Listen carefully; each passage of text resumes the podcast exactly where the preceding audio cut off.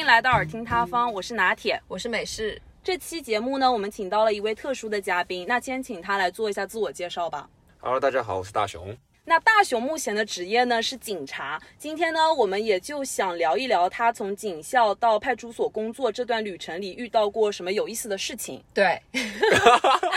那首先呢，从最基础的问题开始吧，因为我知道很多男生对警察这个职业是有光环在的，有可能是因为童年的影响，或者说是家庭氛围的影响。那大雄，你当时当警察是为什么呢？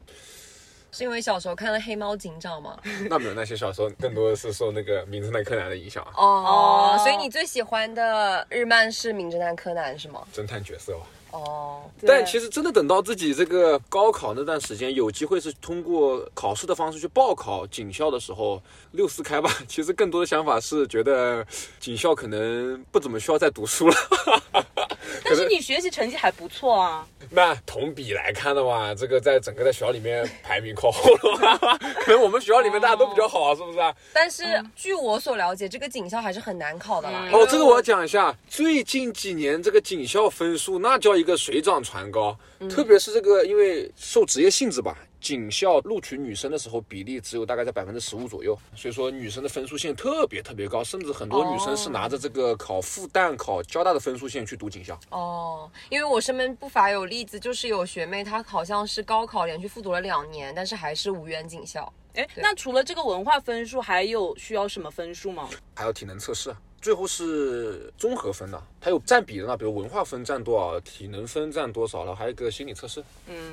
好的，那接下来我们就聊聊你在警校里碰到过什么有意思的事情吧。就首先我们准备了一些快问快答。第一个问题，你在警校里一般都是学什么科目？我专业是治安学，治安学的话，像幺幺零接触警，像一些我们就正常是所有专业都要学，像一些法律、治安管理处罚法、刑法、民法这些是都是要学的。嗯，然后像什么社会治安学、公共管理学等等，其实我们治安学都要学。怎么感觉听起来好像是偏文科类的多一点？呃，对，其实是大家可能印象里面啊，这个对于警校的概念是感觉读警校之后，好像是不是我就天天打枪、搞体能训练？其实不然啊，其实在学校里面，大家还是以文化课为重，除了个别专业，比如说像呃特警哎对，哦特警的话可能是重这个体能训练。你们会不会有那种什么演练啊？就是因为我以前有在电视剧里面看到过，我也有就是会有那种什么反恐演练啊什么的。呃，学校里面的话讲就叫实训课，嗯就实训课的话，像比如说我们叫做处置突发情况，嗯，可能我们会预设不同的情景，也许是那个家中煤气罐未关，哦。也许是遇到醉酒的，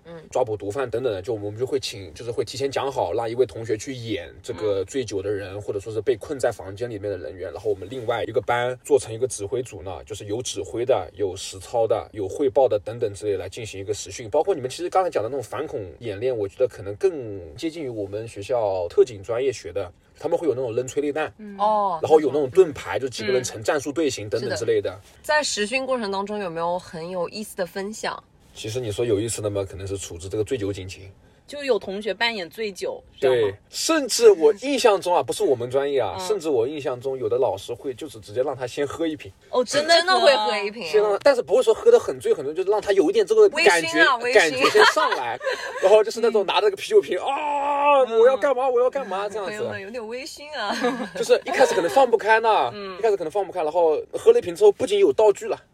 还有这个气氛我也上来一点，这是一点。其次，你们可能常说叫辣椒水，就是我们专业术语叫催泪喷射剂。对，嗯，我们作为实训课来说啊，我们是每个人都要尝试一下的，哦，就每个人都要被喷一下，就是那个真的很难受，很难受，就相当于芥末抹到你的眼睛里面去，哦，那不愿意直体验了。直冲天灵盖的感觉。那效果应该挺好的，我觉得 就。基本上就是眼睛马上就睁不开了，趴地上，然后要几个人扶到厕所里去。好的，那第二个问题，你在警校最痛苦的回忆是什么？最痛苦的回忆啊，其实那个时候觉得痛苦，后来再去回想起来，其实就那回事，就感觉这是一个警校生必须经历的项目。你是指就是学校规章制度方面吗？对我换句话讲，如果说像可能很多本科院校学生，他们觉得早八已经很痛苦了，但是我们是要求六点钟要起床的。我们可能不像军队里面那么严格，但其实我们也是有个警务化管理。哦，哦，就是我们也要叠被子，我们也要理内务，把被子叠成那个方方正正那个样子，要听哨集合。哎，可以用手机吗？听说啊，在比我还要年长大概五六届的师兄，他们那个时候是不允许将手机带到学习区的。嗯，后来随着这个，因为手机逐渐的普及，会在教室里面放个那种手机袋，就大家上课时候得把手机袋放到那个袋子里面，就就是你是几号，比如你学号是几号，那么就放到对应的手机袋里面去。然后比如检查的时候发现谁的手机袋是空的，那就直接问那个人你的手机呢？哎，那会不会有人准备两台啊？会有，甚至会有人放手机壳。因为我们那个前门后门那个都是有个小玻璃的呢，对，不一定直接推进来检查，他可能门口看一下，哦哦，比如大家都放了，也就就那个了。那引申一下，问一下，因为警校的话，就给人一种很规范、严格的感觉嘛。就在我们外人看来，那学校里面也会有什么渣男渣女吗？这个怎么说呢？因为警校里吧，平常周一到周五出不去，就可能会出现这个周一到周五学校里面有个暧昧对象，但是等周六周日的时候自己本身谈了一个女朋友这样子。在校外，哎，对，在校外。因为感觉在我们的印象里，警察总是给人一种很严谨，然后感觉很板正板正、很正直的感觉，所以在警校这样子的现象应该不是很普遍吧？那当然不是很普遍，因为我觉得很多女生对于警察来说，应该还是有一层光环的嘛，嗯嗯，对，所很多以感觉很有安全感嘛。是的，对的，对的，肯定会有极个别，这个就相当于是每一年学校里面肯定会出至少一个就是比较大的违规违纪的情况。嗯，最常见的违规违纪其实就是男女生交往的问题。所以相当于警校的男女生交往跟普通的大学不一样，就是他对于这方面的管理就还是仍就像可能那至少在校内是严格理论上来说，理论上啊，校内理论上来说是不允许。那其实就跟大家你说高中一样，说不允许带手机，但肯定会有人携带手机，是一个道理。你说大家都属于这个年龄段，嗯，我很喜欢之前高中同学跟我讲的一句话，他说、他的班主任当时是跟他这么讲的：你可以喜欢她的美丽，但不能喜欢美丽的她，就这种感觉。就两个人可以产生这个你喜欢是很正常的，但是可能就小点规章制度吧，都懂的。划重点理论上，实践上咱们就不知道了。那除了这个谈恋爱，还有什么其他违规违纪情况？比如说点外卖，特别是刚好我们那个时候其实碰上疫情的三年，嗯对，疫情的三年，那个时候对于查外卖查的很严，因为总觉得病毒会被外卖带进来，所以你们还是点了，哦，这是能说的吗？可以说的吗？那你们怎么偷偷点啊？就是从那个门栏杆那里拿进来吗？说白了，路要人不知，除非己莫为，或者说是不在常规时间点，比如说晚上十一二点钟，就是我们就是我们学没有人查了。我们学校因为是要有熄灯的这么一个制度的制度的，所以说一般晚上十一二点钟之后，学校里面来讲不会有人在外面的。嗯但是你这种如果要是碰到人的话，那就是老师，那就完蛋了。哦，你应该没有被碰到过吧？呃，你这句话话里有话，这句话像 这是在偷他有一是有没有点啊，有没有点就有没有被抓违纪过？这个其实就跟刚才讲的一样，很嗯多规章制度呢，毕竟不是这么的原则性的这种，听起来好像在狡辩。不是那么原则性的这个违规违纪呢，就属于是大家都知道心知肚明有，但是呃，我觉得情有可原了。不查，对啊，你就其实点外卖这个，我觉得也很正常，就靠这个一个外卖怎么怎么样，就感觉有点太那个了。对啊，好，下一个问题，你在警校最怀念的时光是什么？其实现在讲来呢，警校里自己在真的在学校里的时候，哪一个阶段都觉得很痛苦。除了公务员考试考完之后的最后那个学期，包括那个论文写的也差不多了，那段时间真的就属于是每天就是排时间跟大家拍照片，大家你这个来凑人拍照片，我去凑别人拍照片这样子。此外的警校里的任何一段时光，在你自己亲身经历的时候，都觉得很痛苦。但真的等到现在毕业之后，以工作时候这种强度再去回看这个学校里面的时光，就会觉得，好、学校里包幸福呀。那你真的要讲说最具代表性的呢，其实警校里面跟普通院校不同的就是警训，可能普通院校叫它叫军训，对我们叫警训，我们时间大概是警训在四十天到五十天左右。相当于是要在最短的时间里面，让大家能够适应警校的生活，包括呃礼节礼貌，包括某种纪律部队需要有的服从意识。而且我们警训还讲究一个叫做传承制，因为我们的警训是由学长学姐来带的，就不是在外面在聘请这个部队里面的人过来给我们警训的。那你之前有提到，你是不是也当过这个教官啊？那我当过，我可以说吧，就是四年警校，三年警训。我自己大一刚入校的时候一年，嗯，第二年是参加这个仪仗队国卫队，第三年是作为教官的身份去教仪仗队国卫队，以及去带那个大一新生。嗯，那你当教官的时候有没有遇到过什么比较奇葩、比较搞笑的事情啊？当教官其实就是一个很奇葩的事情，就是 说好听点，当教官就是把自己从教官身上学到的东西，以及自己警校两年生活下来的想要传承下去的东西，在短时间内灌输给那年的新生。包括我这当新生的时候，觉得其实教官是学校里面的黑恶势力之一，黑恶就妥妥的黑恶势力，因为教官可以学校里面碰到一个新生，可以随便就把他喊停，就是说你给我站住，你给我过来，然后问说你叫，就说你叫什么名字啊？刚才为什么走在路上？这我前情提要一下，学校里面我们纪律部队他要求，比如说两个人走的话，是两个人一定要并排走。两人以上的话就要一列走，叫成列。但是呢，可能会出现多人成团的情况，就是就是乱，就说说白了就乱走。嗯，然后就会教官就会把他们喊住，说你们这个是哪个区队的？教官是谁啊？然后把他们喊住之后，直接电话拨打那个教官，说你们这个同学怎么队列素养一点都没有的？怎么教的？然后然后两个教官就开始互相演戏，嗯，然后说啊不好意思不好意思，是我带的不好，是我带的不好，然后借这个机会把那帮同学一顿骂。就警训的时候，就教官是感觉找到什么理由都可以，呃，训那个新生。但我们并不是说真的有心想骂他们，而是就刚才讲的，要在最短的时间里面让他们适应警校这种生活氛围。嗯，那你还做过什么其他这种黑恶势力的行动啊、行为啊？我觉得他内心应该觉得很爽啊，其不实。，这个这个刚刚讲的就是新生看教官是黑恶势力，其实真的等到当上教官的时候，会觉得新生才是黑恶势力。你能不能分享一下那个讲墙的那个故事啊？就大家凡是军训过的都知道，比如说最后我们训练结束，统一带到食堂，统一带到这个教室等等解散的时候，是要成方队带过去的呢。然后比如说过程中教官会喊这个一二一，就是让大家脚步对齐。然后像这个快到临近转弯的时候会下口令，就是什么左转弯、右转弯、立定等等之类的。嗯。但是我们就会有一个屡试不爽的项目，就是 要来喽！比如说前面直走的话就是死路，一堵墙，一堵墙，然后或者说就是一棵树，然后前面是右转弯，然后我们就会故意不下口令，就看这个几个大排头 会怎么走。这个其实无解的命题，因为你就两种选择，要么直走，要么右转弯。对在我不下口令的情况下，对，如果说他直走，我们就会说老大长不长眼睛啊？撞上去了没看到啊？不会转弯吗？是吧？但如果他自己擅自转了，嗯，但你又没下口令，但是我们下口令，我就会说老大有没有脑子啊？我下口令没有啊，就转。我没下口令，前面是个河都给我跳下去。但是我跟你讲，其实我后来自己思索出这个问题，其实也有解就是快到那个转弯的时候，老大喊声报告说报告要撞到了，然后这时候我就会不得已，我必须得回答他。这时候我不管回答他什么，其实就就会有我我就会说那撞到了，我就说那就撞上去。那大家这个也就是笑笑开开玩笑笑笑。他如果说是报告撞到了，我就说那好右转弯就就转掉了。但这个有些时候他们在警训的时候呢，人容易这个思维很机械化，容易就说磨嗨嗨，你知道吗？他们就不会想到这个点。其实怎么感觉很恶趣味啊？我们还有什么，包括这个检查内务啊，就包括我们查被子质量好不好。其实呢，他们当时的有些被子质量啊，或者说卫生的这个质量，放到这个真的开学之后，其实已经很干净了。嗯，但我们就要鸡蛋里挑骨头，哦，这个音频里展现不出来啊。像普通茶位上可能这么一摸啊，有没有灰没灰就算了。那这样到警训茶位就是这样，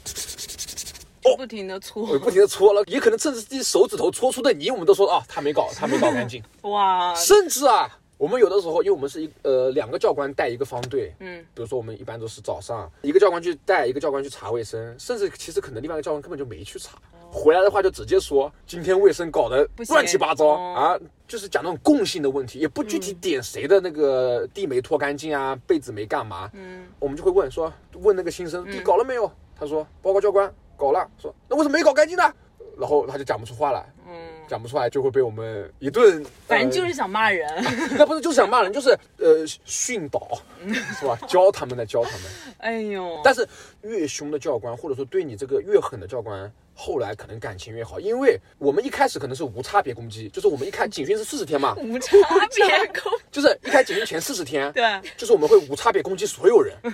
然后我们随着这个警训逐渐过半，我们会看得出谁是努力训练的，哦谁是想要好的，等然后等之类的。再针对那些不努力的是吧？不不不，针对那些努力的，我们会更加的那个更针对，做他们，啊，因为我们想把他，因为我们想把他培养成为干部，就是因为教官不可能陪他们一辈子，教官只陪他们四十天。是的警训结束之后，就要由他们自己的区队长，因为区队长就相当类似于班长这种级别的，就是要需要他自己去管理这个区队。可能我管理你，你们愿意听我的话，是因为我是你们教官，或者说我我比你们年级要高。但是如果说你跟他是同一届同个班的时候，他还会不会听你的话？所以你要么自己更加的这个优秀，要么自己能力更强，嗯，不然怎么让别人信服你？那讲到这个教官，就很多女学生不是会跟教官谈恋爱吗？你有遇到过这种情况吗？这个是好讲的吗？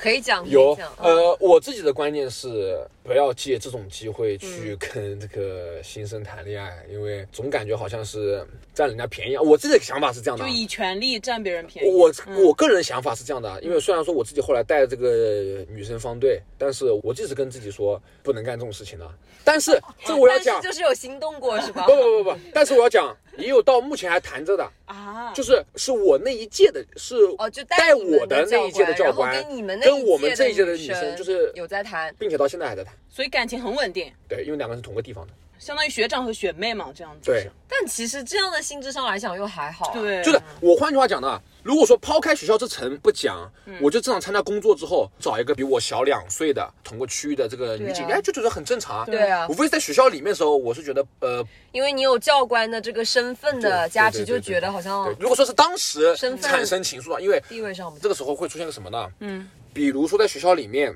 就拿警训时候讲来好，如果说你警训的时候跟他有产生暧昧，产生这个之后，因为警训是很苦很累的，你会不会对他产生这个偏袒的心理？对，是的。那你对他产生偏袒的心理，那别的同学会怎么想？别的女生说 OK，我也谈一个教官。然后或者说真的等到这个警训结束，到正儿八经的学习生活当中，因为教官绝大多数都是学生会的一些干部。对，哦，我比如说，因为我们学校里面这个为什么查内务啊什么之类的，因为内务是要扣分的，扣分的话就直接关系到你最后期末的那个考核。嗯，如果说像一个女生她内务扣分了，她去跟她这个男朋友讲。就是她男朋友是呃学生会的某个干部，那她要不要再去跟那个负责管这个扣分这块面这方面的那个干部讲说，要不要帮我女朋友把这分消一下？那消一个就容易消第二个。嗯，你这个事情要是被别人知道的话，原则就问题嘛原就就涉及到原则问题，就会被别人说闲话说去，这个就很烦。嗯没想到教官考虑的还挺多的。因为我之前有在网上看到一句很搞笑的话，他们说有一些人就是成分很复杂，上学的时候喜欢教官，坐高铁的时候喜欢乘务员，坐飞机的时候喜欢空少。什么成分啊？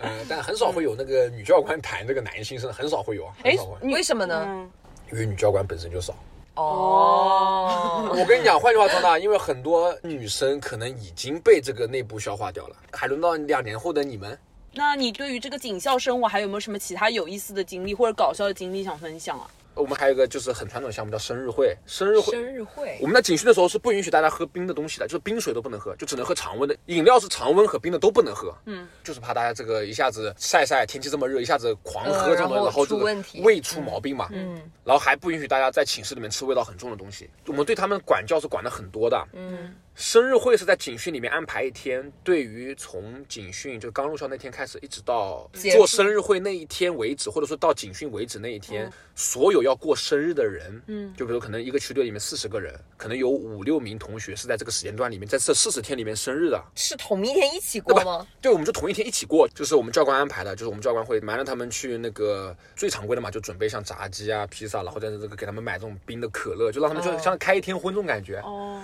肯定是不可心酸，不知道为什么开一天荤。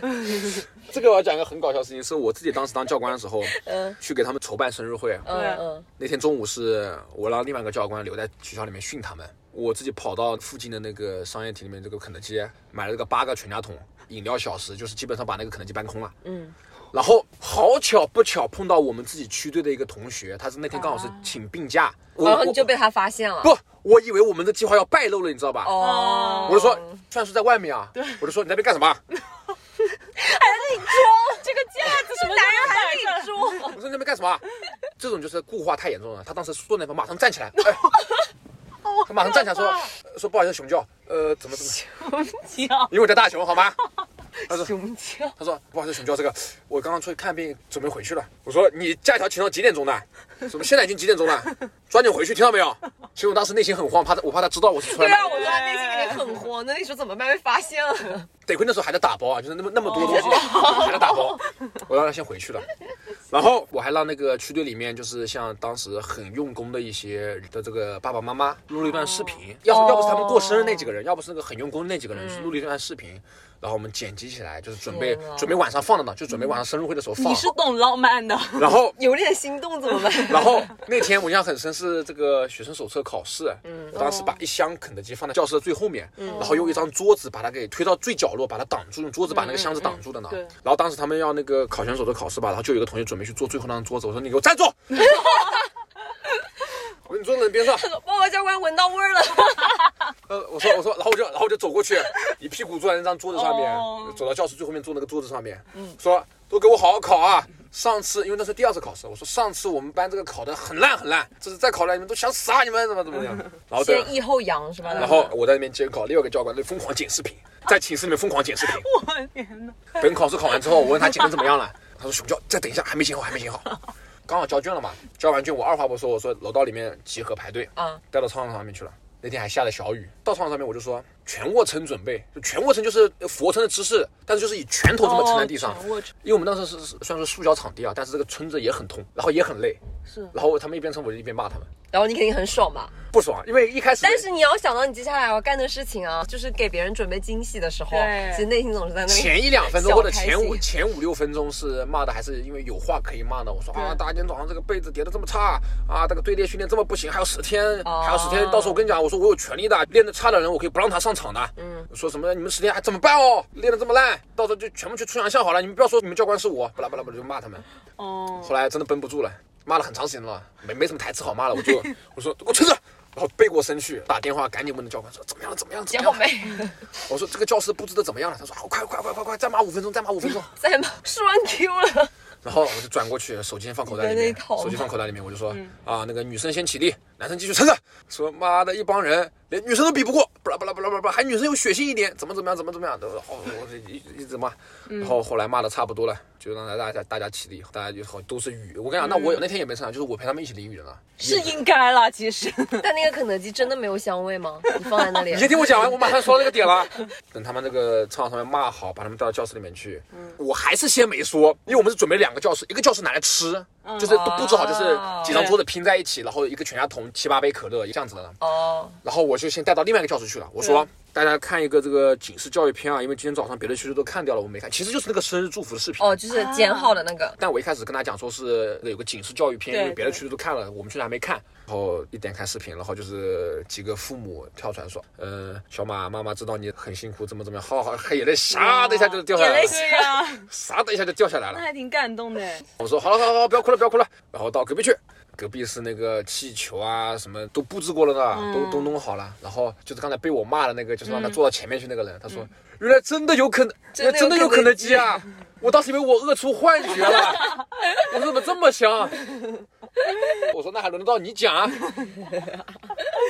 哎哎呦，我觉得吧，虽然说刚刚说可能在普通的大学里面很稀松平常，但是我觉得这样的记忆可以留很久了。因为我还记得我自己在当新生的时候，那个时候教官拿了一瓶一点五升的可乐过来，哦然后就四十个人分，就每个人喝一瓶盖，你知道吧？哦那种冰可乐能等一下那就跟白酒一样是吧？这么小一点，就那个就是正常的一点五升可乐瓶啊，就死大家等一下就没了。可乐这种东西虽然说那个，但是你二十几天没喝到这种东西，哦，一下子又是冰的，又是这个碳酸饮料，不要太快乐那个时候。好的，那我感觉大熊回忆起这个警校生活还是挺快乐的了。那接下去我们就过渡到正式工作之后吧。那你从进入派出所之后，你觉得这份职业对你来说有幻灭吗？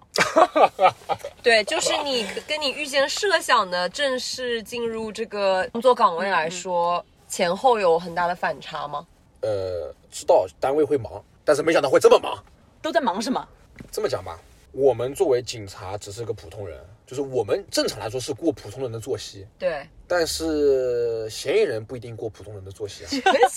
一般过深夜时时就期是吧我打？比方，哦，我可能我白天正常上班结束了，我白天忙了一天了，对我打算休息，打算睡觉了。嫌疑人可能刚起，刚准备活动，但是就所以就真的是月黑风高夜出来活动是吧？所以说，那比如说他是白天睡过觉的，晚上出来活动，然后我跟他一起，比如说我陪他一起这个熬夜，在这个审讯室，哦，他是精神抖擞的，我已经连续作战二十几个小时了，真是我人都快背过去了，当时，但是还是要硬装装在这个地方，其实真的很累。就是说这个倔强不能被犯罪嫌疑人看出来。但是有些人，而且这个单位里面呢，讲一些共性的事情吧。嗯，在值班那天，在值班室里千万不能说，哎，今天怎么没有警？对我之前好像听说他们在医院里面急诊还是什么就说不能说哎今天好空，结果后面就 ICU 就拉人了。他对然后包括像派出所玄学嘛，其实都是派出所玄学。我们值班的话是二十四小时的，对，嗯，但是这个二十四小时不是说那种完全不睡，就是你可以休息，但是如果有事情有警报来，你就得爬起来，就是衣服穿好爬起来出去出警。所以我们经常可能会晚上一两点钟或者十二点钟吃夜宵，这个就涉及到一个派出所玄学，就是有的时候吃完这个夜宵，可能那天晚上就特别忙，是真的是有这样子的就是所以说所以后来是什么样的？可能今天吃的是包子跟粥，下次可能吃的是这个煲，就铜锅煲、黑鱼煲，再下次可能吃的是烧烤。像我们警组啊，我现在严令禁止大家吃这个铜锅煲，因为吃的特别忙是吧？因为有两次吃了铜锅煲之后就通宵了，你知道吧？后来有几次吃这个包子跟炒饭，哎，好像效果比较好一点，就是晚上也不敏感肌可以吃吗？敏感肌。哎，这个沙漠油皮可以，那个大庆 大庆油皮可以吃吗？啊，沙漠干皮是吗？敏感肌可以吃吗？然后像我们这个自己的这个同事会这样在朋友圈里发，大家不要吃铜锅不。不不不不不，他们他们哎他们警，哎每我们这种就是每个警组不一样玄学呢，就每个警组风气不一样，风水不一样。那他上上次的同事他就说值班不能喝红牛，哦我然后我就会以此类推，我就说啊，我们自己警组值班的时候不要喝红牛啊，哦，可以喝别的东西，但不要喝红牛啊。嗯，所以这个就是值班的一些玄学了，包括像我们单位里面有只警猫，警猫其实这个对应警犬了，是因为我们后院养了一只流浪猫。养。然后我们我们会说每天早上叫日行一善，就值班那天先去喂一下那只猫，积点德是吧？就积德，就是、后来如果说那天如果是喂了猫之后还是警很多没停，我们就会说啊，今天是因为咪咪的原因，咪咪这个今天那个法力不够，救命谁能想到派出所里的警察每天都在祷告，不要出警？然后包括甚至还有的时候，呃，大家都知道这个很多警察都离不开香烟嘛，然后大家这个香烟就是早上上班之前先三根香烟唰 插在那个桌子上，立在那个桌子上，哦先这个讲一下这个说啊今天事情少一点，然后再一人一根分掉 这样子，就是真的很有意思啊！这这个这其实派出所的玄学啦，这个说那有的时候要不要直接以毒攻毒？这个就是我们讲的叫什么呢？守恒定律吧，其实是就是如果说那天白天很忙了，嗯，总会觉得哦晚上会空一点。嗯如果说那天白天很空很空很空，就晚上会很忙。晚上就觉都睡不安稳，可能会很忙。所以像有的时候，咪咪呢？咪咪可不管这件事情，咪咪只管什么喂它吃饭。就是说我甚至有的时候，比如说像我要负责出夜景，我甚至会觉得，如果说晚上一点钟，嗯来一个夜景的话，嗯可能后面会安稳一点。我可能就是加反正都是要出因为警的，不如早一点。哎，对，就就就是这种感觉，哦就是这种感觉，因为你你不能盼着这个警过来，嗯，但是你会觉得每天这个警情维持在十三到十五个，你那天只有六个警情的时候，你肯定会觉得有点不对劲。不对劲，要么会有一件很凹糟、很凹糟的事情，哦糟哦糟是什么意思啊？很脏不拉几的事情呢，就很，是是找加菲猫吗？呃那没有，不是找加菲猫算很很很很清爽的事情了。哦，那跟大家分享一下吧，这个加菲猫的事情是很离谱的一个案件，大熊处理过的，不，这其实不算很离谱，哎，我觉得已经很离谱了。我也觉得很离谱了。大家猜一下，当初我们以为是就是那种名贵品种的那种加菲猫，因为猫猫走丢了嘛，所以可能会很着急，叫警察叔叔帮忙找一下。对但是大家知道是什么加菲猫吗？是一个身长大概一米左右的加菲猫玩偶。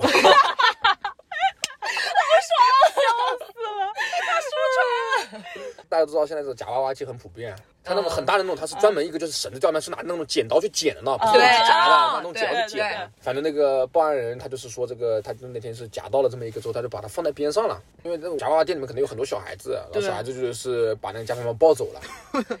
所以他很着急的，就是神色慌张来到警局，然后来说大是我，雄警官，我的加菲猫被偷了。然后后来我们查看监控，因为嗯。他骑了辆电瓶车，那个加菲猫比他女儿还大，还 就是很大一只加菲猫他女儿坐在前面，然后加菲猫坐在后座，你知道吧？加菲猫坐在后座，说那个监控就看得很清楚。然然后我们就，当然我们最后是因为小姑娘嘛，可能才六五六岁、六七岁的样子，我们还是以这个进行口头教育。把那个父母也叫过来，说进行一个口头教育，然后把家庭猫还给那个呃失主。失主，其实那失主还弄了一袋呢，嗯。它是一只很大的家庭猫，还有那种小的大袋对，因为有一些人他就是喜欢抓娃娃，所以一次就会抓很多，全部扔在边上，被那种五六岁小孩子就一个拿了之后，把全小的都拿。取了。嗯就然后那个人来那边就是说了一句话，他说小的我可以不要，加菲猫必须给我找回来。好没有人考虑过失主的心情吗？他可能就是那只加菲猫，真的就是想抓很久，那天终于抓到了。不是啊，所以我就想问说，你们办的案子基本上都是这种程度的吗？因为我们很喜欢看悬疑嘛，我们是悬疑发烧迷，所以经常看到那种什么对尸案啊，嗯然后缉毒的啊这种，会有这种性质比较严重的那种案还。是多是加菲猫这种啊？那不会，那不会，对吧？影视剧里面的警察形象毕竟是为了这个吸引大家往后看呢、对所以可能比如说是叫做这个一案未平，一案又起，可能一个案子还在过程当中说，哦，熊队，晨曦又发现一具无名尸体，对不对？对不对？比如前面那个案子还无头绪，比如又出现一个跟上面个案子类似，哇操，连环凶对对连环凶案等等。很熟悉啊，但是以现在这个治安条件，真的要是出现这么几起恶性案件，那我们这边这个公安局，还不要这个谢罪谢死啊，真是说意思你这个地方这个治安条件这么差。实际上，我们也会有类似这种案件会出现，那可能是一两年、三四年碰到这么一起凶杀案，嗯，可能每隔三四个月、四五个月碰到一起稍微恶性一点，比如入户盗窃啊等等这，那常态化的还是这种小偷小摸、呃卖淫嫖娼、赌博。等等之类的这种案件，就是从看客的角度去看，说哦破案好爽，但真的从这个公安机关办案角度来说，不要太忙，忙死了，那样要忙疯了。那咪你要一个就不够用了。对咪咪都咪咪肯定不够用 要啊，好几只咪咪了，对对对旺旺也来。为什么没？有旺旺啊？呃，我们我们单位里没有流浪狗，那你遇到过最棘手的案子是什么？就有没有那种犯人拒不交代，你在审讯室里怎么都问不出来？有啊，哎，你们有没有看过一个段子啊？嗯就是有一个广西的就偷那个电瓶车被抓，他说打工系这辈子都不可能搞切这个切格瓦拉啊，切格瓦说那个监狱里面这个人又好，说话又好听，什么什么，打工这辈子是不可能真打的。的打工系这辈子都不可能打工偷电瓶。车那个就很那个，这个我要讲一个我师傅跟我讲的笑料啊。我师傅包括现在审讯嫌疑人的时候，他都会讲一个观点，说你既然已经被我们抓到这里来了，我跟你其实无冤无仇，是吧？只是因为你做了这个事情，我穿了这身衣服，对所以我其实只处理你这个行为，而不是说跟你这个人有个人恩怨。所以说，你作为小偷也好，或者犯罪嫌疑人也好，你的本事在于不被我抓住，我的本事在于抓住你。你的本事就是下面就讲了一个很有意思的点，他曾经碰到过这么一个嫌疑人，是这么跟他讲的：警官同志，既然你已经把我抓住了，那我就实话实讲。然后那件事情就交代的很清楚，就是他怎么进去偷的，偷了什么东西，然后这个东西卖到哪里去了，或者怎么扔掉了，嗯他讲的很清楚。他说：“警官同志，因为说白了，干我们这一行的厉害是厉害在不被你们抓住，好有信念感啊！而不是说这个被你们抓住之后怎么找办法？拒不交代啊，嗯然后这个到时候可能拒不交代之后，可能原本是关个几天的，后来关的时间长一点，是吧？我觉得也没意思。反正就是你抓住我了，那就是你厉害；你抓不住我，就是我厉害。然后我师傅就问了他一句：“那么是你厉害的次数多，还是我厉害的次数多呢？”然后那个嫌疑人就讲一句：“哦，那还是我厉害的次数比较多。”其实常规的案子百分之八九十都是因为有监控，对，所以那个情况下，甚至能够直接看到他有拿了这个动作，其实不用审，就是我百分之百确定就是他了。嗯，但是很多情况下，如果说我们没有这种把握或者没有监控的时候，我们只是说看到他进去过，然后他这个人比如说又有这个盗窃的前科，然后刚好那方东西丢了，嗯，就觉得应该是他。这时候我们要把他审出来，就让他自己承认，让他承认说是我干的这个事情。说白了就是要在短时间之内找到他的这个心理防线在哪里，有审问技巧，就包括我们学校里面也学过这种审问技巧。大家可能电视剧里面常看到，就是那种拍着桌子啪啪啪说你说不说，你不说我就怎么怎么样你。其实越是这种情况下，越是自己心里没底气。现在已经有张译的那个形象了。想通过这个吼的形式让他害怕，然后把这个事情讲出来。但其实很多犯罪嫌疑人可能一进宫、二进宫那种，对你这套已经很熟悉了。所以说，我们就要讲，就是在最短的时间之内找到他的这个人的弱点在哪里。比如说家庭，哎，对，比如说他是怕家里人知道，还是怕关的时间太长，嗯，还是怕自己会被业内报复啊 等等之类的，是吧业？内报复，被他们自己那个圈子是吧？对对，他比如他把别人供出来，他他们可能会说，哦哎，警官同志，哦你不要跟他们讲是我说的，或怎么怎么样，是不是啊？就跟我们讲，人至贱则无敌嘛。如果他真的是一个不要脸的，不要脸的人，说白他就是没有弱点的，哇，他不用担心这种，哎，就像那句不话说“光彩事情人不要脸，天下无敌”对啊，就是相当于自己把这个羁绊全部断掉了。哪怕我怎么样，你就是把我这个衣服脱光，把我扔到大街上，我都不管。你说就这种，举个例子啊，嗯你说就这种情况下他都无所谓的话，那你觉得他还怕什么呢？嗯，好的，那我们接下去进入第三个部分，我们聊一聊情感。感觉听大雄讲下来吧，在派出所真的很忙。你们警察是真的都是忙到没空谈恋爱吗？我先说谁？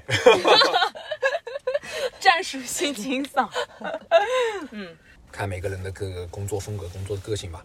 我是属于那种重工作的那种人啊，所以我是忙起来那种，就管不上自己这个休闲娱乐活动的。就是我可能下班之后回家就睡觉，所以舒压方式就是睡觉。睡觉可能打打游戏什么之类的，就是因为不大敢去约同学出来玩的原因是什么？原因是我不确定我那时候一定有空。就我哪怕再提早什么时候约，我只能说我现在说那个时候有空。但是警察的工作特性摆在这个地方，临时有这个加班加点是很正常的事情。好的，那下一个问题就是网上的话经常说，就是警察这个职业会找一些老师啊、护士啊，就体制内的人，这个是真的吗？是啊这个情况是为什么呢？就因为感觉好像？体制内男友特别吃香，在相亲市场上。体制内的就比较嗯像这个，这个换句话讲，不是说就单纯一个警察，说白了，大家对公务员就觉得对对对因为对为什么大家会现在越多人想报考公安院校？想法就是觉得这个公安院校出来这个工作有保障，嗯嗯，工作有保障之后吧，这个说白了御三家嘛，警察、教师、医生，就这几个职业就讲出去，对方那个父母一听上去，哦，不错，就至少是一开始的这个第一印象就不错了。我并不是说贬低某些职业啊，嗯嗯就是现在很多父母这个观念还比较保守，就觉得体制内比较稳定嘛。体制内说白了就是大家会觉得比较稳定，然后第一印象听上去是不错。然后你说警察找医生找老师是点在哪里呢？找老师不用说了，警察不着家，老师可以帮忙带小孩，这是一点。哦，就很现实的就是说白了。说白了，你这个小孩子抚养成人离不开跑医院跟跑学校，就是这两个职业的话，就相当于可以顺便帮忙带一下。那我们刚刚聊的更多是，就是从父母的观点来看，这个婚姻观可能体制内会更加稳定啊什么的。那大雄警官作为零零后新生代警官，你自己本人的婚姻观也更多会受老一代的这种影响吗？对我自己比较保守，可能因为哦，可能我自己不大会去认识这个姑娘啊什么之类的，可能还更多的还是靠同学这个帮忙推一下微信，但是推了之后也不聊天，因为太忙了。哦所以现在我越发演变成，就是他们来问我说要不要给你介绍个对象，我说别别别别给我推，忙死了，真是到时候晾着人家女孩子不好意思的。哦那我觉得这期节目就先聊到这里了。感谢今天大雄跟我们分享了一些有趣的经历，然后也帮我们打破了一些警察职业的刻板印象。对，那感谢收听耳听他方，我是拿铁，我是美式，我是大熊，点个关注不会迷路。我们下期见，拜拜。拜拜。